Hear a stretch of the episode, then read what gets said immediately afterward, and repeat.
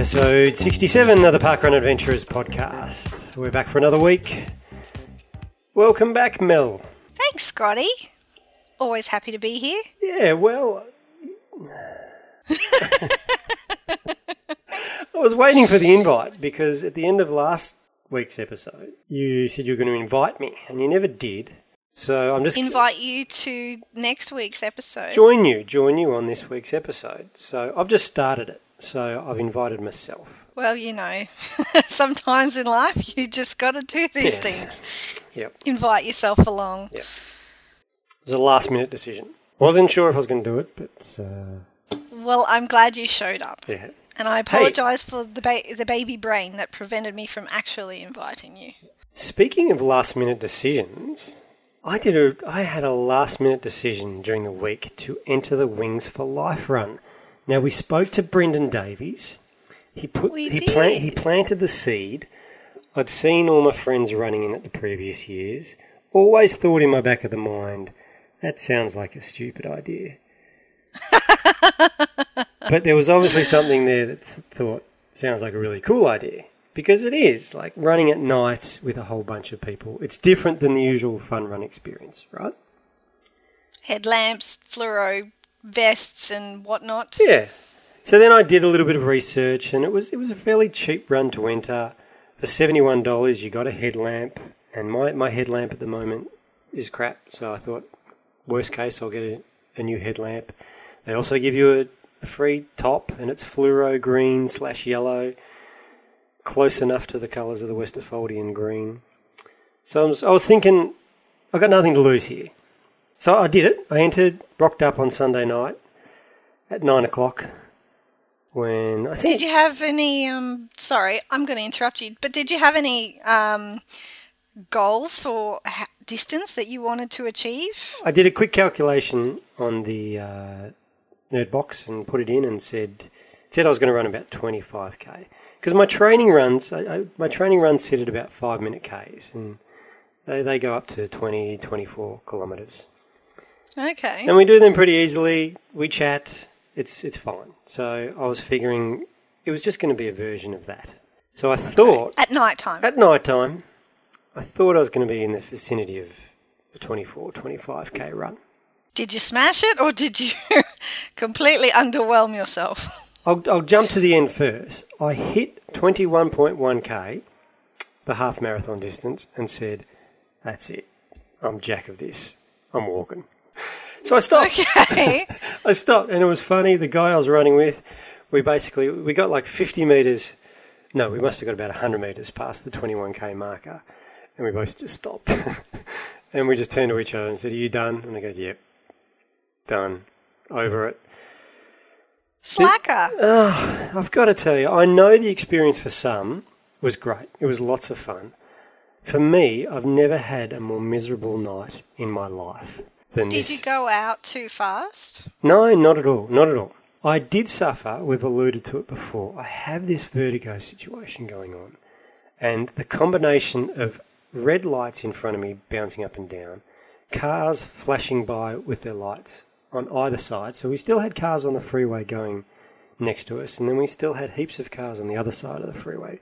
Uh, and so, like about a kilometre in, I was ready to throw up. And, and I, I sorry to share too much details, listeners, but by 6k I did.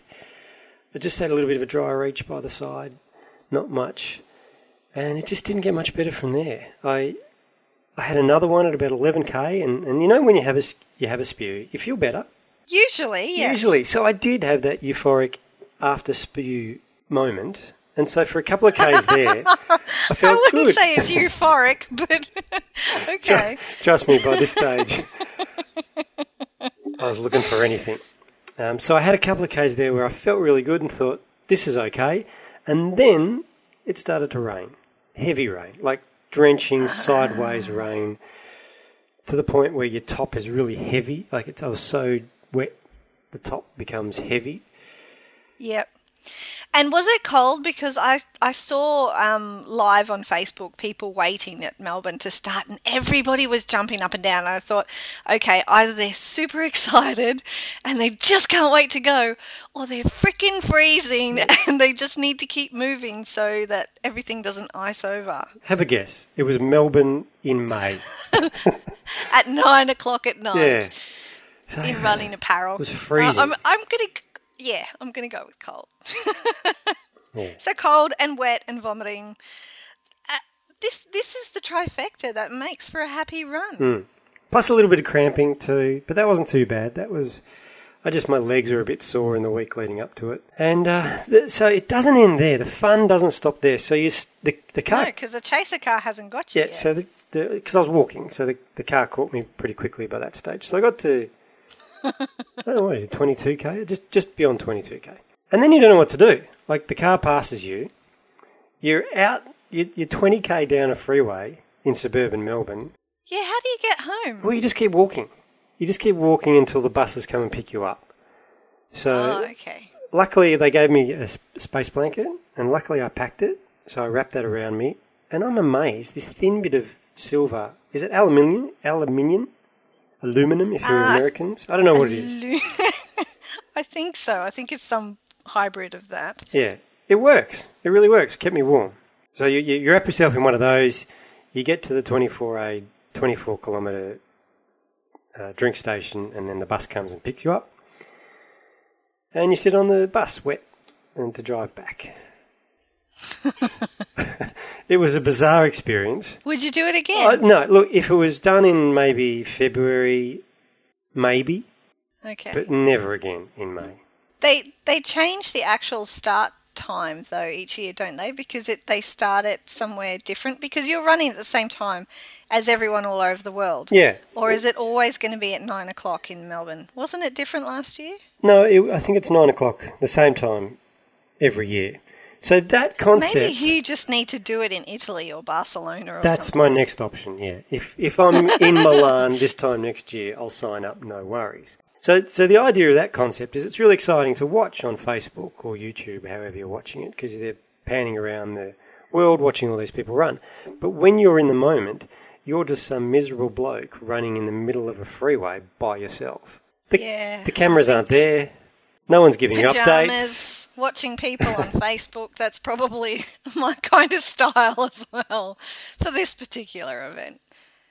Also, well, no, actually, that's not true because I would be knocked out within like the first five or 10k, so it wouldn't be as long and miserable for me. Okay, so that's the other that's the other attractive part. So if I was to do it again, I would just cruise. I would do it in about I'd go to 10k max because up to 15k they had buses. Take Kasha with you. Yeah, maybe.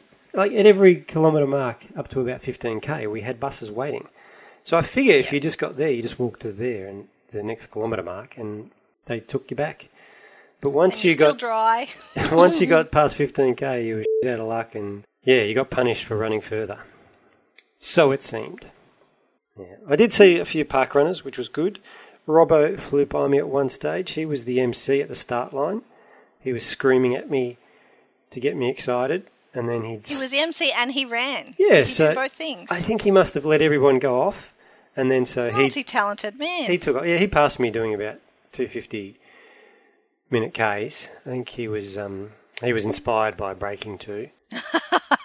okay. Because I, I hear his voice. He's on the phone. He runs past me on the phone, and yeah, I couldn't keep up. Didn't want to keep up. He was probably live streaming it at the time He could as have well. been. He's a very talented man. But speaking of breaking two, did you watch that? I did. Wasn't that an interesting little marketing exercise? Well, that's been, I don't know if it's a criticism, that's been the commentary, that it was just one two hour No, advert. It's an observation. yeah. Yeah. I, I watched it. I was fascinated by it. As an experiment and for the amount of work that went in from the athletes, like all, all credit to them. It's, you know, it's very clever on behalf of the people who put it on. But um, yeah, no, there's there's no question about the um, the credibility of the athletes who were actually giving it a serious crack. You know that it was it was very tense, especially coming in. I got really frustrated. I don't know about you at the end when they took away the clock and you couldn't see the clock. Ugh. And I'm like, but where is he with the time? I want to know the time. I want to know if he's going to cross. And um, yeah, they didn't bring it back to right when he crossed. And I was like, oh, no, he's missed it. What was the point of that? But you, I don't know, because you didn't know about it till 20 seconds later. Yeah, I thought that was very disappointing. I, I guess they were trying to build the suspension. Is he, isn't he? Or they knew he wasn't going to do it, so they didn't want to disappoint us all. But I don't think anyone was really disappointed because you could Nobody kind was of. going to turn the TV off. Exactly, you could kind of see that he wasn't going to do it because they were updating us on his splits, and the car had sort of Moved ahead. yeah, so you knew he wasn't on track. But the point, but not having the clock up there was a little bit anticlimactic, I thought. Yeah. But it was still very cool. Um, the Pacers did an amazing job. I was very impressed with the Pacers. Have you had to think about two minutes fifty? What that feels like? Um, when you're running, Yeah, it two minutes fifty used to be like when I first started. It was longer than I could run, full stop. So, the concept of of doing one kilometer in that period of time, and then doing that forty two point two times, yeah, that's that's a bit mind blowing. Have you ever come close to a two fifty? Well, I know it's all relative, but we went down to the track on Friday night and did a little bit of a track session, me and my mate Barney, and we tried to have a go and see how long we could actually hold 250 pace. Yep. I don't think I ever got there. I think. so I think, I I'm not sure I've ever got there on a bike going downhill. no. I think I might have nudged three minutes, and my mate Barney, I think he held it for about three or four seconds, maybe, oh maybe a Oh bit God. longer. So the What did that feel like? Tell, Uh, I mean- tell the rest of us who've got no idea because it we're was- never close. It was my top speed. It was my top speed. I couldn't go any faster. Did you feel like your legs were like running away with you? That you you were the rest of your body was being left behind, or did you feel like you were going to fall forward? Like I, I don't even know what your posture does at that speed. Uh, well, it's just it's as fast as you can possibly go. So for Eliud Kipchoge, he's just in cruise mode effectively. But for me, I am trying as hard as I possibly can. So I can't really relate it. Like I can't really relate to what that would feel like to hold it for even you know one lap of an athletics track, let alone forty-two kilometres. And so, what are the facial expressions like? Have you got the tongue out and the eyes bulging? Because whenever I concentrate really hard, my tongue is out. I can't help it. It doesn't matter what I'm doing. Even if I'm running, I know it's dangerous when you're running to have your tongue out, but it just it just goes there. Hmm. Yeah, and I'm not sure about what my face is doing, but I know my body's in a fair bit of hurt. so full credit to those guys. And I saw a little bit of commentary that people were surprised that they sort of fell off so soon, like the first guy in particular. Cut him some slack, man. He was trying something, and it didn't work. He, it wasn't. He wasn't feeling it on the day, but I think he still finished. You know, it looked like he was literally jogging across the finish line, but he still did a two-hour fourteen marathon. Yeah.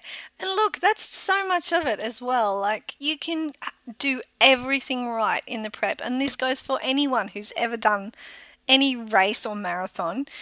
And if the stars don't align on the day or you just ate something five minutes out of a time frame you should have eaten it it's all it takes for that just one little thing to get you off kilter and then oh heaven forbid it's a two hour 14 marathon Yes. Speaking of fantastic milestones achieved, you achieved a milestone of your own on the weekend. Oh, yeah, but mine was only little comparatively. We're talking about breaking the two hour marathon. And then, oh, but what did Mel do? Oh, you know, she volunteered a parkrun on the weekend. Nike didn't contact you to produce a two-hour television special. No, I ah. didn't get any sponsorship requests at all. So, Come at us, and Nike. it all actually. I I don't know what. Maybe I had my phone on silent. I don't know. I should be more careful with that on Saturdays. But what did you do? Um, what did you do? I volunteered for the hundredth time at Kawana Park Run, so that was my own quiet little milestone. I didn't actually mention it to anyone. Um, a couple of people knew that it was coming up, and so they congratulated me on the morning. But yeah, it was it was just a nice little quiet thing for me. So yeah, that was that was my little personal parkrun adventure on Saturday. Well done, Mel. Thank you. Thank you on behalf of Parkrun, the Kawana Park Runners.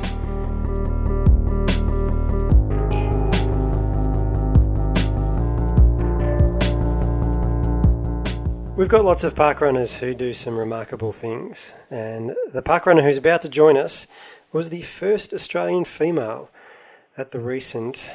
I'm going to have a go at this Marathon de Sables. The Sahara. There's no T.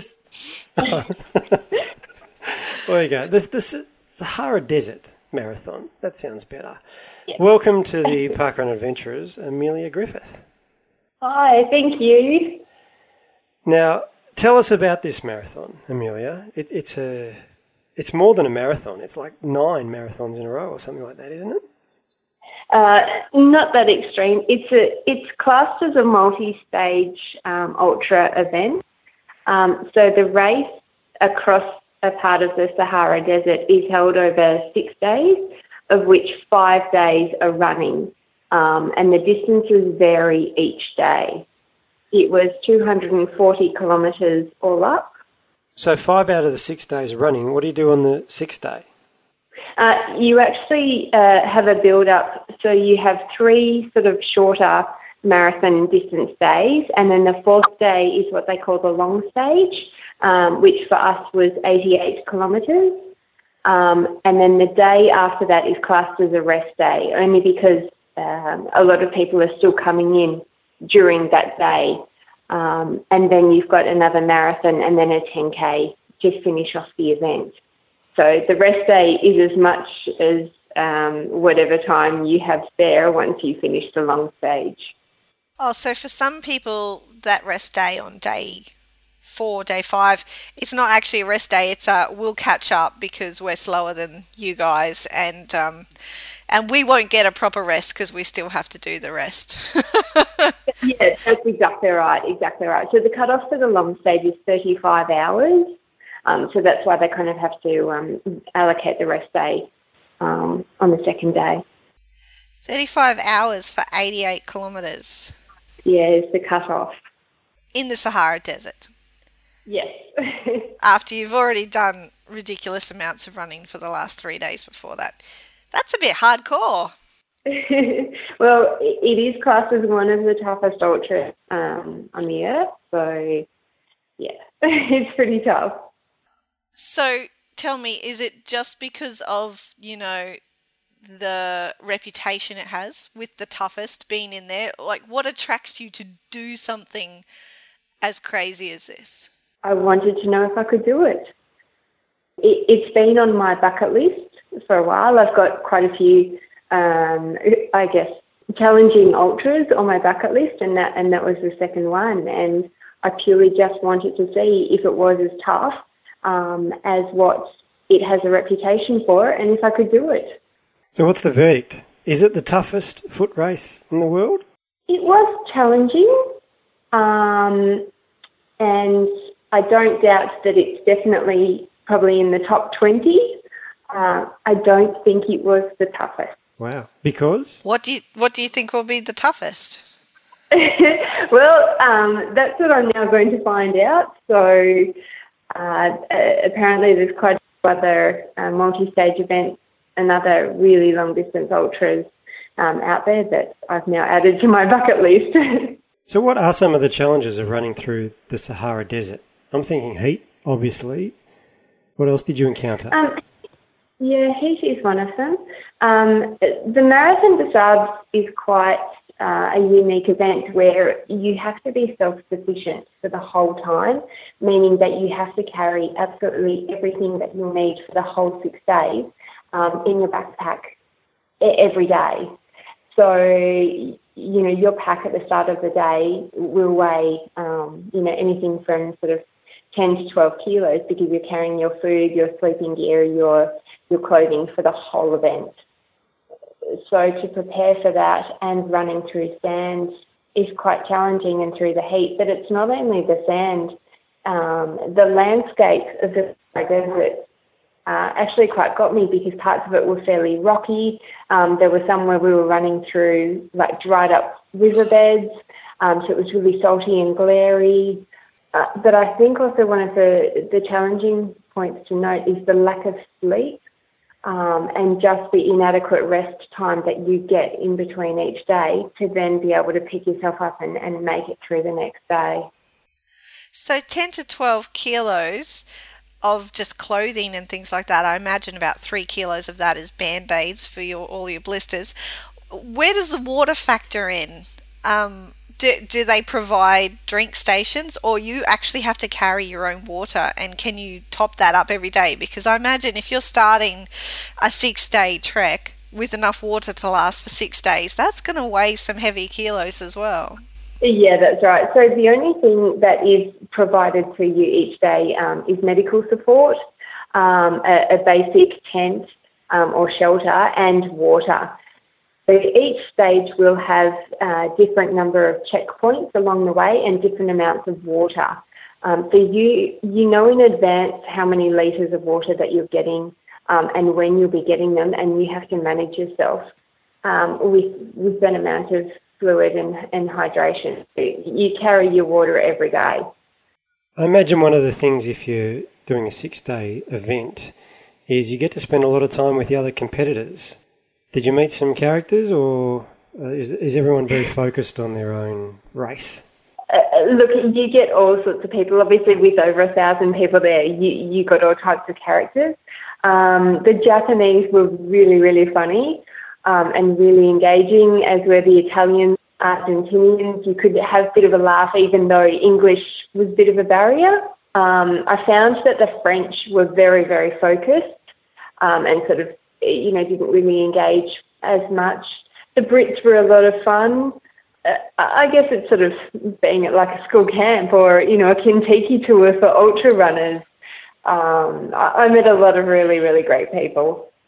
And apart from the bragging rights, obviously, of being able to say, oh, yeah, you know, first, fe- first Aussie female, 37th overall in this pretty hardcore race, please tell me you got a medal or some sort of shiny bling for finishing.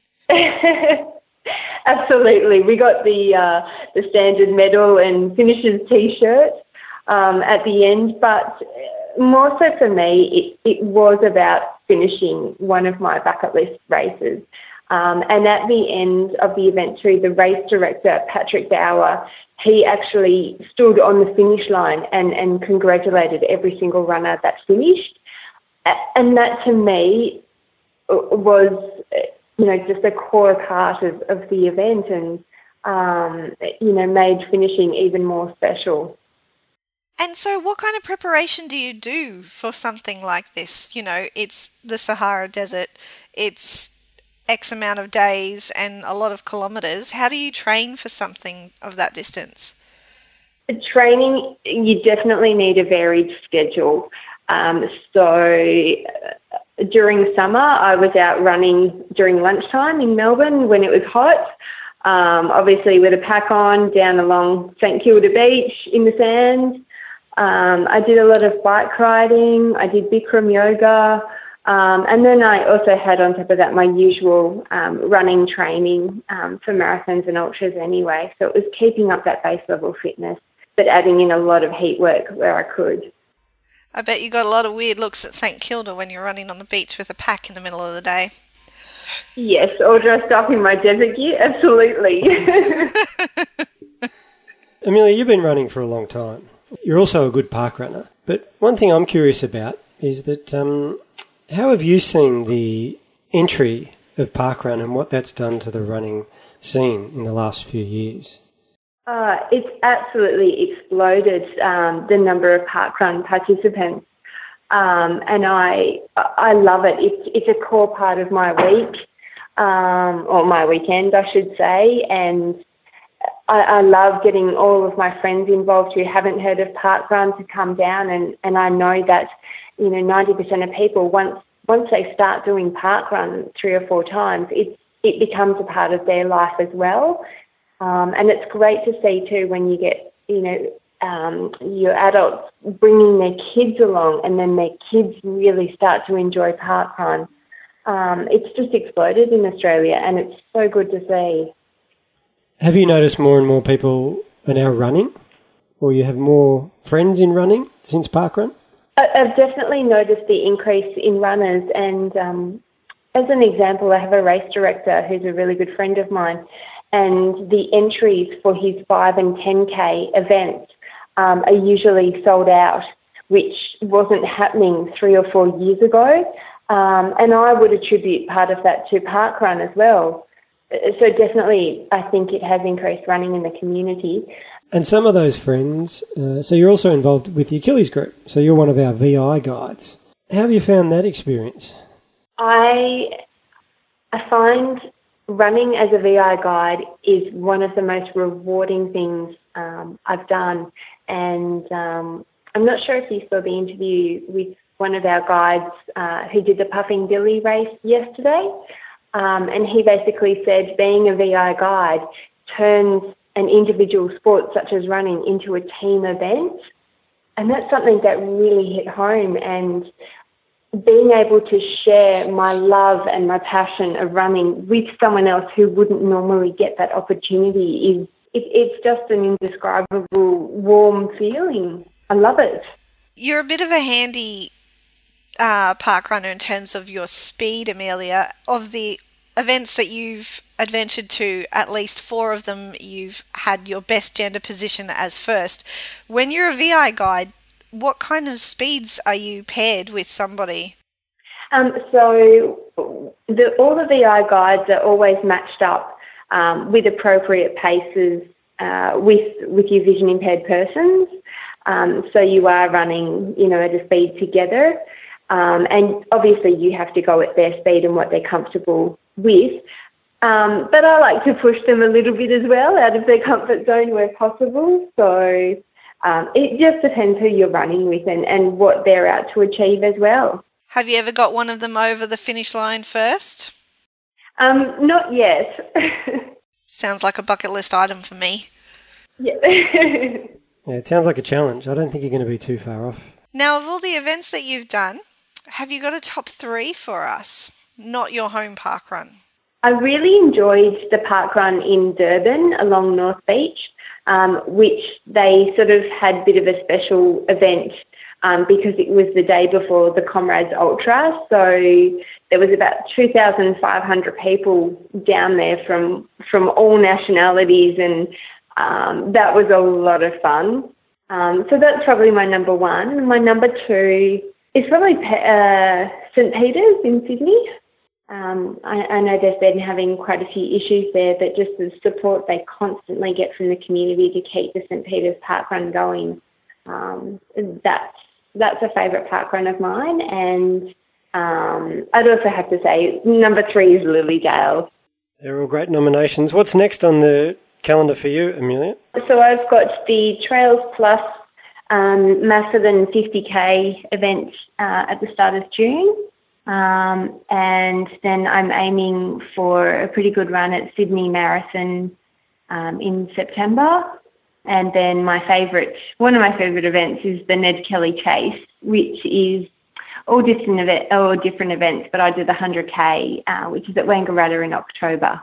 Just the 100k. Good luck with that. Yeah, just a, I just have to ask one cheeky question on your bucket list of these crazy ultra marathons, has the Barkley marathons made your list?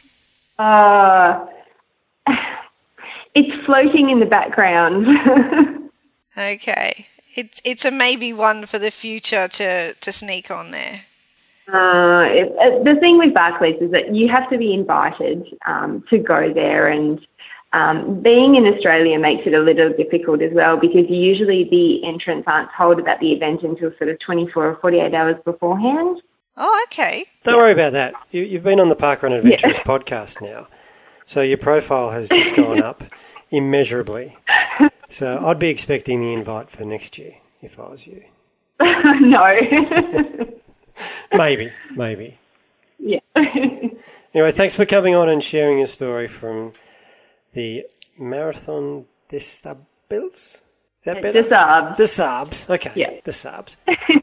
Thanks, Amelia. Thank you so much for having me on. I really enjoyed it.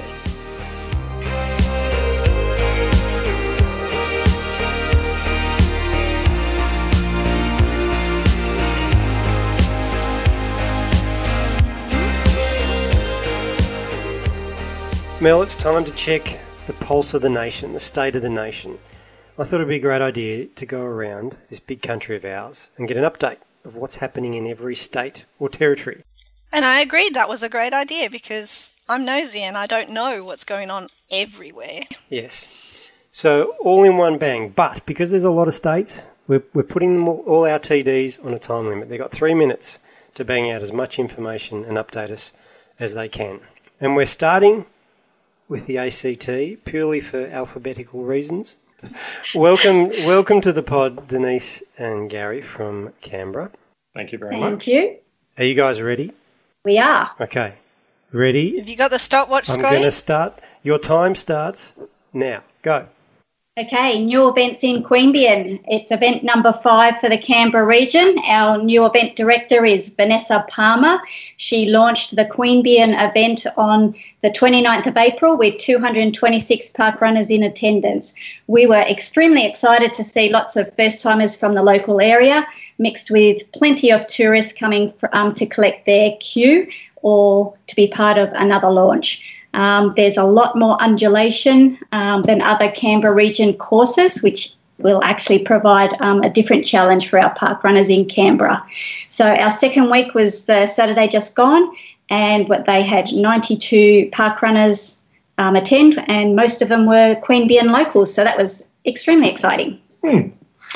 Of course, Queanbeyan's just uh, the next one in a, a line of launches that we've got uh, lined up or in the planning.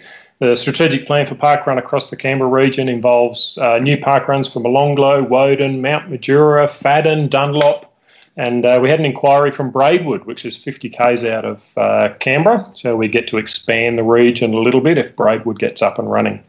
Uh, we've had some good talks around sponsorship. And our next event, we're hoping to launch before the end of the year, will be Molonglo, which we hope will actually be a trail run. So that will uh, tap into a new market for the Canberra region.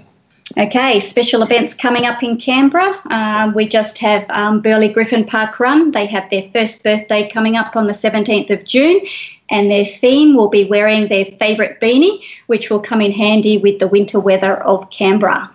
So, an exciting time in uh, in Canberra and across the region.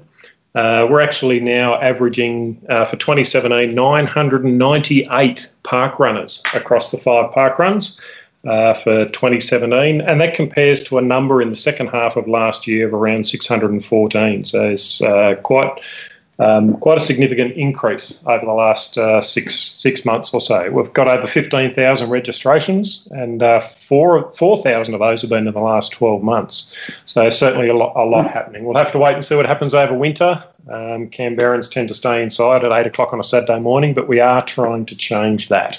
so hopefully, with uh, with Burley's birthday, encouraging people to come out with their beanies on, that might uh, encourage people to come out during winter. Not quite sure what we would um, change about parkrun, if anything. I think we're pretty what happy. do you change with Park Run when you're happy with it? it's pretty perfect, isn't it? Yep. Weekly, Nice. Yep. timed, Yep. free, Done. fantastic. Easy. And that's the update from the nation's capital. You guys are good. That was two minutes 50. Bang on. High five for us. Came in under time. You, you've got you've got like ten whole seconds of real estate there. So we, we could have pushed a bit more about the um, you know the good thing that you're starting off with the nation's capital.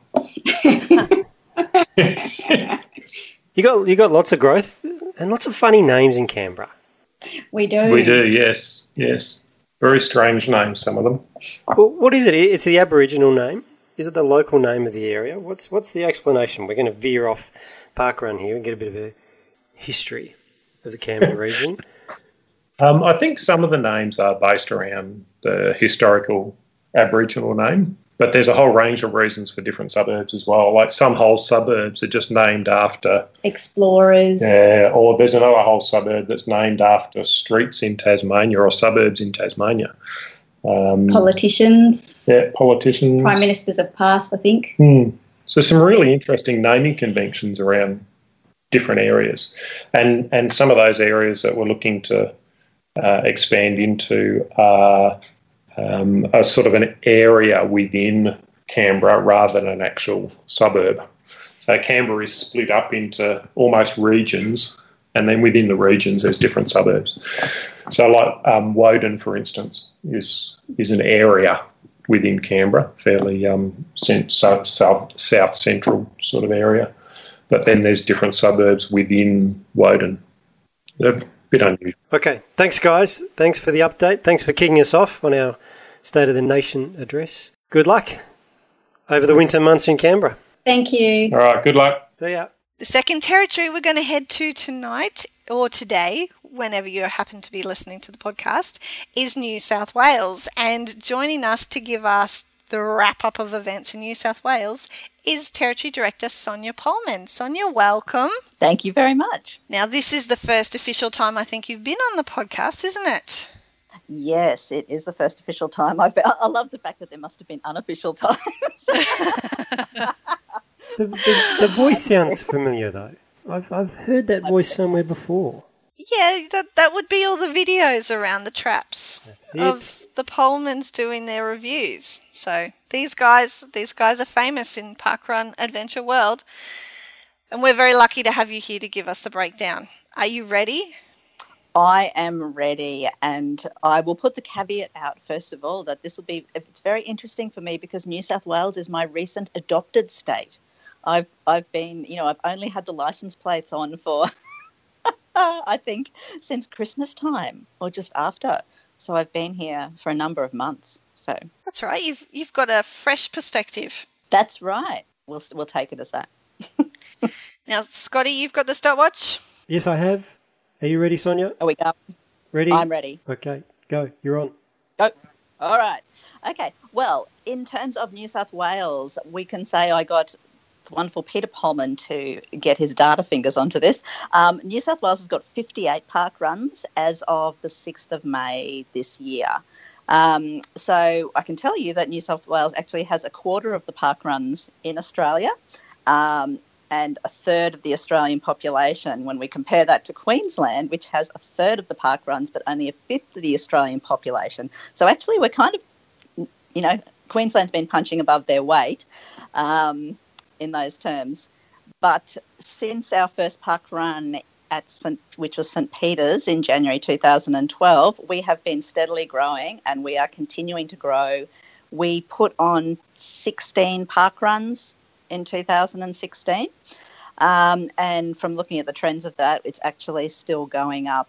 And last year actually was the first year that Queensland wasn't on the top of the list for adding new park runs.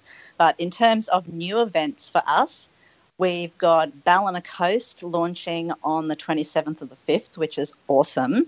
And Coffs Harbour also launching on the 10th of June. And if you're interested and able to get around on the 25th of, sorry, 28th of May, Coffs and I think it's Urunga also have some trial park runs. So if you're interested in going and checking something out and helping out with the trial event, then I'm sure Kevin would love to see you up there for that.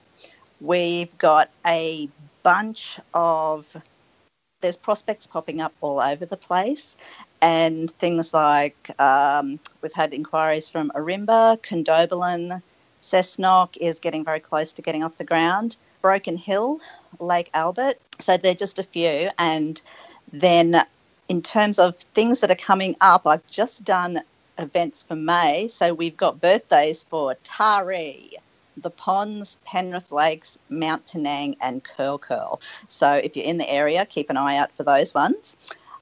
I would love to see some more park runs in the rural areas of New South Wales. I mean, having come from Warwick, which is a smaller rural park run, I and just seeing how fantastic it was, I would love to see some more of those come up on the map. And in fact, if there's anybody out there at Dungog in our near area who'd love to give me a call, I'm waiting and I'd love to hear from you.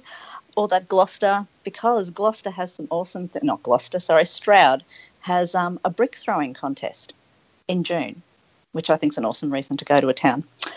Okay. I think I was also asked about my park run wish list. I know I've got four seconds, three now. um, mandatory tail runner, two words, mandatory tail runner at every event. How's That's- that, Scott? That's it. Yeah, you did it. You, you hit three minutes dead on there. Well done, Sonia. Okay, Thanks for that, Sonia. that's okay. You did well Awesome. for a Queenslander rep- repping New South Wales. I think you got a pass. I was going to say, there we go. I managed to spend time talking about Queensland, but they, Yeah, you snuck you snuck a little bit in there. I was going to say, you know, were it not for Park Run, we wouldn't actually be in Newcastle. So um, there you go. Yay, New South Wales. Yay, park run. Yay, Park Run. Yeah, exactly. Now we're going to pop up to one of the territories and visit Mark Connolly up in Darwin. How you going, Mark? Yeah, good. Thank you, Scott. Hey, Mel. Howdy. Welcome to the pod. Are you are you ready to give us an update on Northern Territory? I am. I'm excited. Okay, I'm going to start the clock, and your time starts now. Um, so we have got uh, two events going in Darwin now. Since last time I spoke to you, we've added the second one on, which is in Palmerston. It's a whole about 15 or 20 kilometres from Darwin's um, park run course, um, which has improved our numbers, of course, across both events. Um, we're now still getting close to um, ah, 150 to 200 in Darwin and close to 71 to 100 in Palmerston. Other than that, they're going along just swimmingly. Everything's fine up here in our lovely weather. We've had a, um, a couple of contacts, people get in contact every now and then from places like Katherine or Alice Springs, but never follow up for, for new events or new prospects. So if anyone in those sort of areas would like to get on board, um, they're a lovely place. I was just down in Alice Springs last week, running at 4 o'clock in the afternoon in beautiful 20 degree weather. We don't get 20 degree weather up here at uh, 4 a.m. Um, other than that, yes, everything is going well. Well, we also would like another event up in Darwin. I think we've got enough room in the northern suburbs to go ahead. We just haven't got anyone to take that one on yet. So, but um, yes, we're all ready to go for some more. Tell us, Mark. I'm going to jump in here. Tell us about Alice and Katherine. How come these events never follow up? So you, you get the initial interest, but then nothing happens. Yeah, and um, I can see where they're coming from. I did the same thing when I first looked at it for Darwin a few years ago. I contacted Parkrun, and then things got in the way, and I didn't get back to it for probably close to a year. Then got back on board. But so if you've had a talk about it before, come back on. Just get in contact with Parkrun Australia on the website, and they'll get in contact with me, and we can help you through every step of the way. You're a friendly guy. Well, yeah, I'll help out anyone. I have a quick question about places like Alice Springs. Do you think the reason perhaps that they haven't established an event yet is because of like a transient population? People don't stick around for very long? Um, that's one of the issues we have in Darwin too. Um, not quite sure about Alice, but in Darwin we have a lot of defence and transient populations, which means we get a few run directors going and then they move on, and then we get a couple more going and then they move on. So we're uh, we have that same issue up here, which I think is why we haven't got another one up here at the moment. But um, yes, down there they've got a very big running group already and a very good running club. I think they not quite sure about this park runs caper yet than Alice Springs. So the running scene is pretty big. It's a nice area. They've got lots of mountains to run around on. Nice, cool weather. Yeah. So I'm not sure about Alice yet. So get in contact if anyone's down there listening. We'll get there. And that's your three minutes. The three minute wrap up of Northern Ooh, Territory. Timing. Do we cover everything? I think so. I think we got about everything. Yeah. Have you got anything on your wish list? Anything Oh. you want to change or Oh, what would I like to change? No, I can't think of anything. Good. Can't think of anything to make Parkrun better. Great. Thanks, Mark. And the next cab off the rank for State of the Nation is Queensland. And to give us the roundup of what's going on in Queensland, we've got Territory Director Steve Rayner joining us. Steve, welcome to the podcast. Good evening, everybody. So now, Steve, you know the brief. You've got three minutes. Are you ready to tell us all about the wonder that is happening in Queensland? Well, it's very difficult to do Queensland in three minutes, but I'll do my best. I'm ready to start the clock. Okay, Here we go. okay, Go. here goes. Okay, what are we doing in Queensland? New events. Um, we have two new events starting in June um, at Mansfield and Redland Bay. Both of those events will have the effect of uh, rendering all current statesmen having to do a couple more new events to catch up. But they're they're all approved, ready to go. We're just waiting waiting for the start date. Uh, but on top of that, we've got a number of new events that are in the process of either obtaining funding or waiting on grants, um, but they're not too far away, and we should see them start in coming months. Um, most of these are in regional areas, but there's a couple in the Brisbane area. So we've got Gympie coming, we've got Cloncurry coming, St George, um, Lota out on the bay again, and one new event which every time I use the name the event director wants me to use it, just gives everybody the wrong idea. It's going to, he wants to call it Breakfast Creek Park Run, but in Brisbane everybody thinks of Breakfast Creek as just the pub. So um, I'm trying to get him to talk, call it Windsor or Wilston because it's actually nowhere near the pub. But that one, that one's going to be going to be a good fast course when it gets going. Queensland continues to grow. We've, we've been involved with park run since the early days, but now there's no sign of the growth slowing. We've got over 20 events on the prospects list, and we seem to be adding more every week. And uh, the people who put their hand up to run those events are going through the, the startup phase of measuring courses, trying to obtain funding from councils and other places, um, putting together an event team, and we should see many of those come to fruition in the second half of the year. At South Bank, um, a group of vision impaired runners have, are now coming to South Bank every week, and they've formed a group. It's a Facebook group uh, called Vision Impaired and Guides Connect. And whilst this isn't being run by Parkrun, um, Parkrun, as we all know, is a very inclusive organisation, and we take runners of all ages and abilities and whatever. Um, so we have four or five uh, vision impaired runners uh, coming to South Bank every week, uh, some of them with their guide dogs, and uh, volunteers from South Bank are providing guides to both the runners, walkers, even to the dogs. Some of the dogs need to learn the course so that they, some people get to be a guide for the dog. The other thing that's happened is that we've had to relocate uh, the Kedron course. It, it was uh, a relatively slow course running on a bit of grass. It's now running on a straight out and back course on the Kedron Brook Brightway, and I, I think I'd have to say that it's the fastest course in the Brisbane area at the moment. Sandgate may disagree with me, but uh, that's um, that's been going. For, they had their first event last week. Comment on growth? Well, it's Park Run. It continues to grow. It's like a virus, isn't it? There's there's still plenty of growth left in Queensland, and um, I don't see any signs of that slowing down. A wish list item. What would I change? I'd love the technology to evolve where we're not dealing with manual stopwatches and uh, tokens and all that sort of stuff. But I think we're a long way away from that because it's a big change for Parkrun to make. But it'd be nice one day when we get there. That's good, Steve. I yes. gave you a little bit of leeway because Queensland is our biggest state. So you went a fraction yes. over the three minutes, but that's a good wrap up. Thanks very much, Steve. Okay, talk to you all later. Okay, we're halfway through our wrap up of the nation, and we're going to South Australia, where I know they're ready for some growth. So, welcome back to the pod, John Laurie. Hey Scott, how are you going? Uh, we're fantastic, John. You're our That's good.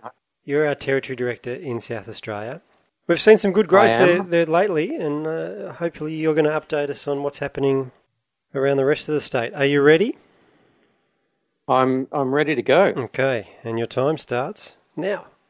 Fantastic. Well, the growth has been um, pretty good so far uh, in the last 12 months. So much so that we've I've had to expand the territory directors and actually put on two new ones. Uh, we were looking to put on one, and I looked at how many events were, were likely to start, and I thought, no, we, we need to bite the bullet and put on two straight up. So we've now got three territory directors to, um, to look after the state.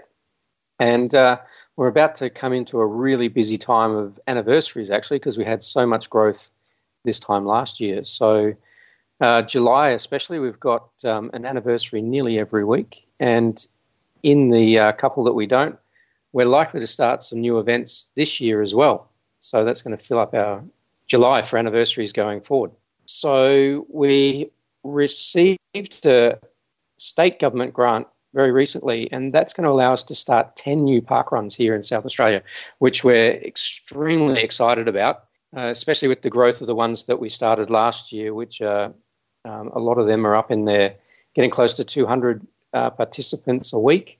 So we, we really need to get that um, that growth happening. So uh, some of the, the inquiries we've had, um, and some that are that are starting very very soon, We've um, got the Barossa Valley, which will start very soon. We've got Gawler, which is likely to start in early July, and Cleland, which will start probably mid July this year. Uh, Cleland's going to be a great run. It's going to be a, a trail run. So the first um, South Australian full trail run. Uh, sure, it won't be the last. And we're also looking at places like Goolwa, Kangaroo Island, along the beach at uh, Semaphore. That's where I'm thinking of. Uh, we also had a trial for Mawson Lakes, and that's going to start on the 27th of May. So lots and lots of growth happening here in South Australia at the moment. You've done well, all in two minutes thirty. You got thirty seconds left. Have you got a wish list? Have you got a wish list? Anything you want to change about parkrun in South Australia, or? No, there's nothing I want to change. I just need uh, need more events. I need more time to uh, to get those events happening. Um, we've also got Edithburgh. Edithburgh. Did you say ten events? Ten events. We've got the money to start ten events. That's massive. Have you got ten events? Uh, by my last calculation, I think we've got eight that uh, we know where they're either going to start or want to start. So I want to start another one in the city as well to take a bit of pressure off Torrens. So yeah, we've got at least eight that um, that are pretty much earmarked. Very exciting. Yeah, so we've got room for two more. Wish list. We do. Two more Dream Park runs. All ready to go. Funding sorted. Funding sorted. That's great. That's great. Yeah, with a DFIB government. as well. That's right. The uh, the Office of Sport and Rec. Well, good news. Thanks, John. That's a great update from South Australia. Absolutely. No worries. Thanks, Scott. See ya. The next lovely lady to join us is from the far south. She's going to give us the wrap up of Tasmania. It is Territory Director Chris Timms who's joined us on the podcast before, but welcome back, Chris. Thank you very much. Nice to be here. Now, I, I said this offline before, but I'm going to say it online now. Nobody knows Tasmania like you know Tasmania. Are you ready for three minutes of sharing your brain with everybody else in Parkrun World? Ready to go. Okay. Your time starts now. Go. Okay, we've had a pretty exciting time recently in Tasmania. We've been getting some good state attendance records, uh, particularly with the recent launch of George Town Park Run back on the 8th of April. Um, that makes our event tally four in the state. Um, George Town is a lovely little town just north of Launceston, and for all those people on the mainland who thought they had Tasmanian statesman status, guess what? You don't anymore. So you have to come back for another visit. Um, now, we've also got a few new events in the pipeline. If anybody would love to give us some funding, we've got uh, Railton, uh, um, Burnie, Windsor, which is also in Launceston. We have Queen's Domain in Hobart, and we have Deloraine also in the north. So quite a few prospects there, um, but all being worked on.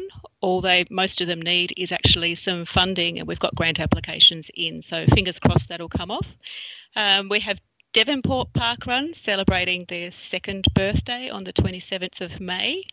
And just one little sneaky thing for the alphabet tourists out there. I have had some interest from the mainland in someone getting a Zeehan park run up and going. And there might be a little course down there, but I need to have some enthusiastic, interested parties to get that one going. So if anyone knows anyone in the far west of Tasmania, I'd love to hear from them. Talk to us about Western Tasmania. I don't know anything mm. about Western Tasmania. And there's apparently a town starting with Z. a Z. Yes. Zeehan is down on the far west, the Wild West. Um, it is mining country, very definitely wild weather, cold, blustery, gorgeous place to visit, uh, but quite a long trip from anywhere in Tassie. Generally takes three and a half to four hours to get down there. Not a big population, uh, but yeah, well worth a look if you're in Tasmania. And if I can get more tourists down here by putting a Zeehan in place, I'd love to do it. Is it further south than Hobart? No, no, it would be probably close to halfway Hobart to Launceston along the coast. And since George Town's launch, have you noticed the growth in Tasmania? Is it getting bigger and bigger? We've had a, a couple of quieter weeks uh, since the George Town launch with a couple of events going on and some of the winter sports starting, but we did hit a um, an attendance record of 759 people um, the week after George Town launched, which was absolutely fantastic. Um, the best thing about George Town is now that they've been going for a few weeks, we're to the point where we're seeing lots of first timers from the George Town area and less people from other park runs actually attending and propping up their numbers. So it's been fantastic. And that's three minutes. Well done, Chris. Thank you. Thanks for the update on Tassie. I hope there's at least 30 seconds worth of value there. There's 180 seconds. Yeah. Fantastic. Okay, we're nearly at the end. I wanted to save the best till last, but unfortunately, it's the penultimate state. We're visiting Victoria. Welcome to the podcast, Tok, a regular member of the podcast almost these days. How you going, Tok? Yeah, really good, Scotty. G'day, Mel. How are you? Really great. Thanks for asking. Now, are you ready? Are you ready to give us your three-minute update? Yeah, mate. Not a problem at all. Okay, your time starts now. Go. Beautiful. Well, you, you probably did save the the best to, till second last. You've got to give someone else a crack at that. But you know, I, I think Victoria, when you look at our growth across the last few years, and we're running at about 100% growth in Victoria for the last five years consistently, um, and numbers have gone from you know, back in 2011, obviously the one event, through to uh, at this point, we've got 47 events in Victoria with another two launches before the end of May. So we're sort of starting to eye off now who's going to be event 50 in Victoria. We have a list at the moment running of places that have got fairly close and we've got a lot of interest from places. And I'll run through a list fairly quickly. And it, it's going to be interesting to see which of these gets to 50.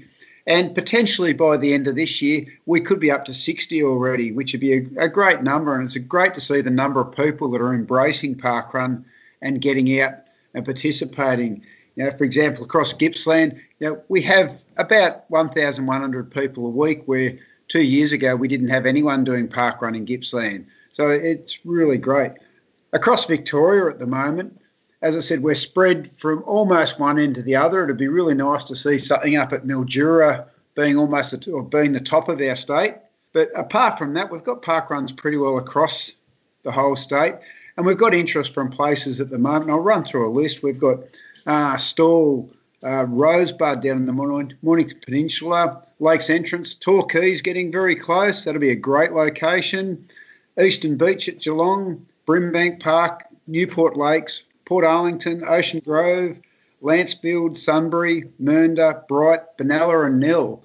And if you look at that, you know, the growth spread out across the state. So we're not just concentrating in an area and spreading. People are hearing the message of parkrun and, and they're, they're jumping on it. People love love it. And as your listeners know, parkrun's a great thing. We look across the state and I'm starting to look at things, you know, being involved in the different clubs – we're looking at alphabets now and we're starting to look at different places that'd be really cool to get park runs up and running to try and complete Victorian alphabets. I think at the moment we've got 19 letters in Victoria that we can cover. Uh, so there's a few more that'll um, just complete some of those blanks, which would be fantastic. Just just this year alone, uh, we've, we've seen five launches already. Uh, we've got another two launches this month. So we're going to have had three launches this month. It's a great uh, growth. As I said, really interested to see who's going to be number 50 for Victoria. And potentially, as I said, at the end of the year, I think we'll be up around 60 events, and all of them will be really great, really fun events. And that's probably about the end of Vico. That's it.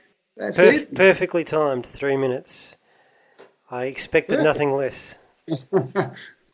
I think it'd be fair to say I think our growth probably reflects, you know, what's happening in a lot of the other parts of Australia. You know, Queensland had the jump on everyone. I think you know we're probably slowly catching up in events. You know, they had the head start on us.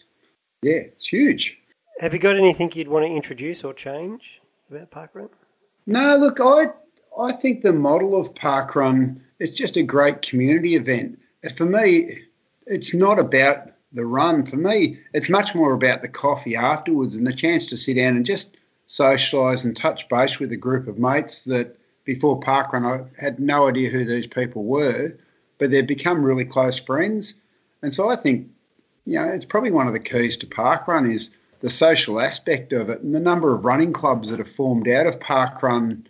You know, just those links that it's not all about the run; it's about everything else that happens around parkrun. But no, I, I wouldn't change a thing. I think we've got a great, great thing that we're involved in. No argument from us. Thanks for coming on and giving us an update on the Great Estate. Not a problem. Victoria, number one. Thanks, Tok. And it's from Mel. It's must, No, she was very on- quiet, wasn't she? She's finally I know better.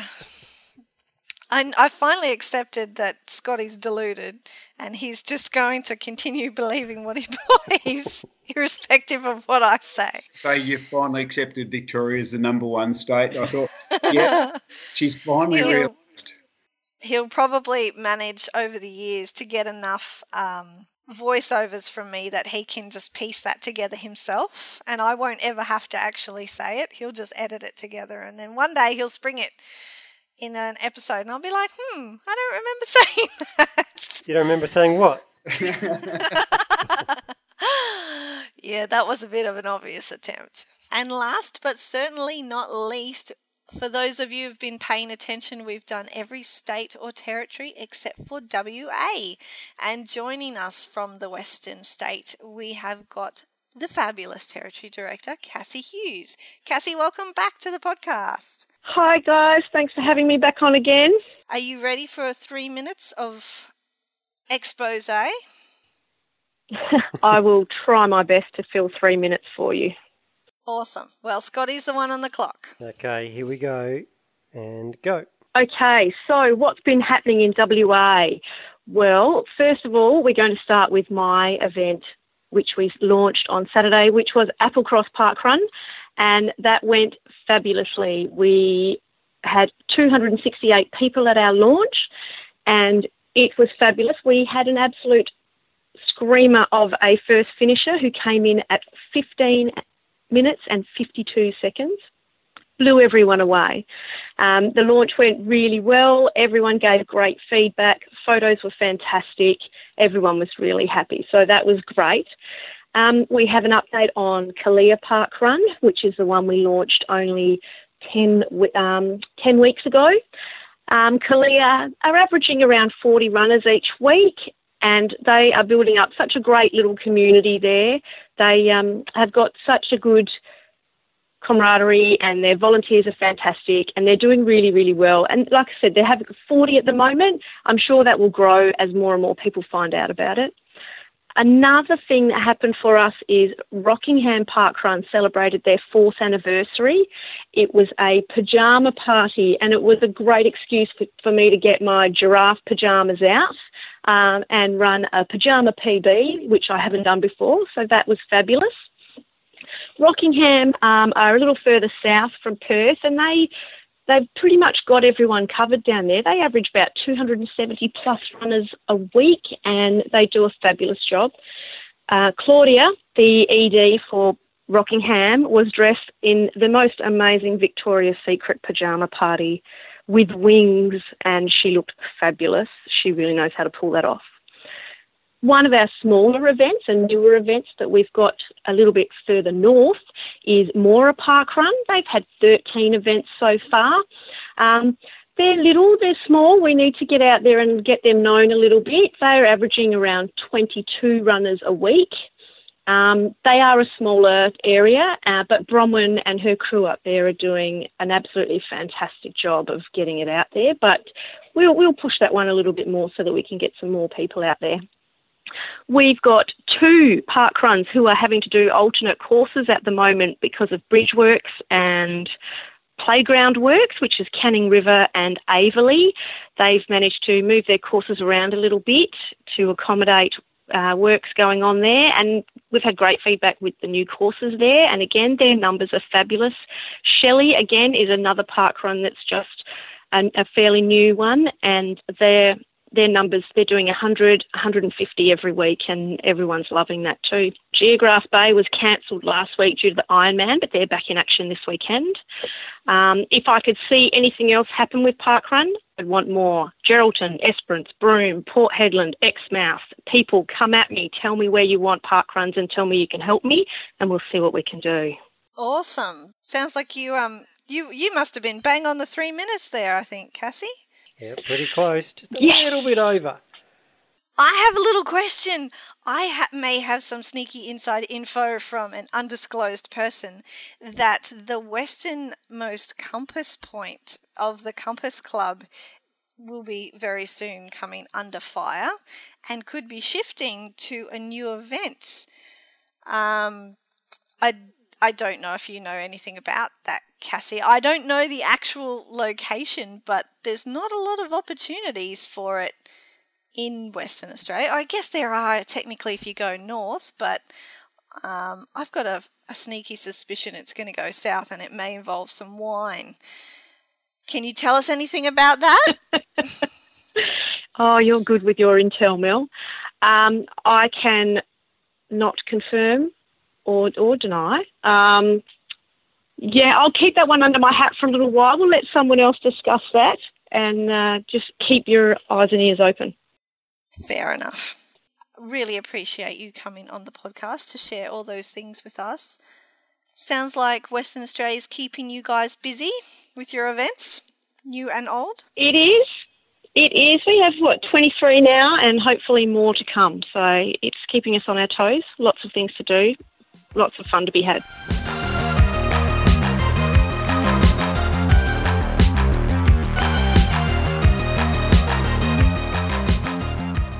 All this week, Mel, it's been National Volunteer Week, which is great. Coincides really nicely with Parkrun because we love volunteering. So we would encourage you every week to thank your volunteers, but if some weeks you don't, for whatever reason, I'm not going to judge you. Let it go. But this week, just say thanks. I would challenge everyone to thank every volunteer, not just one of them or two of them that they actually talk to, but just go out of their way to go and thank every single volunteer I'm a realist. at Parkrun. I know that's not going to happen, so I'd just like everyone to just, at least once, at least one volunteer.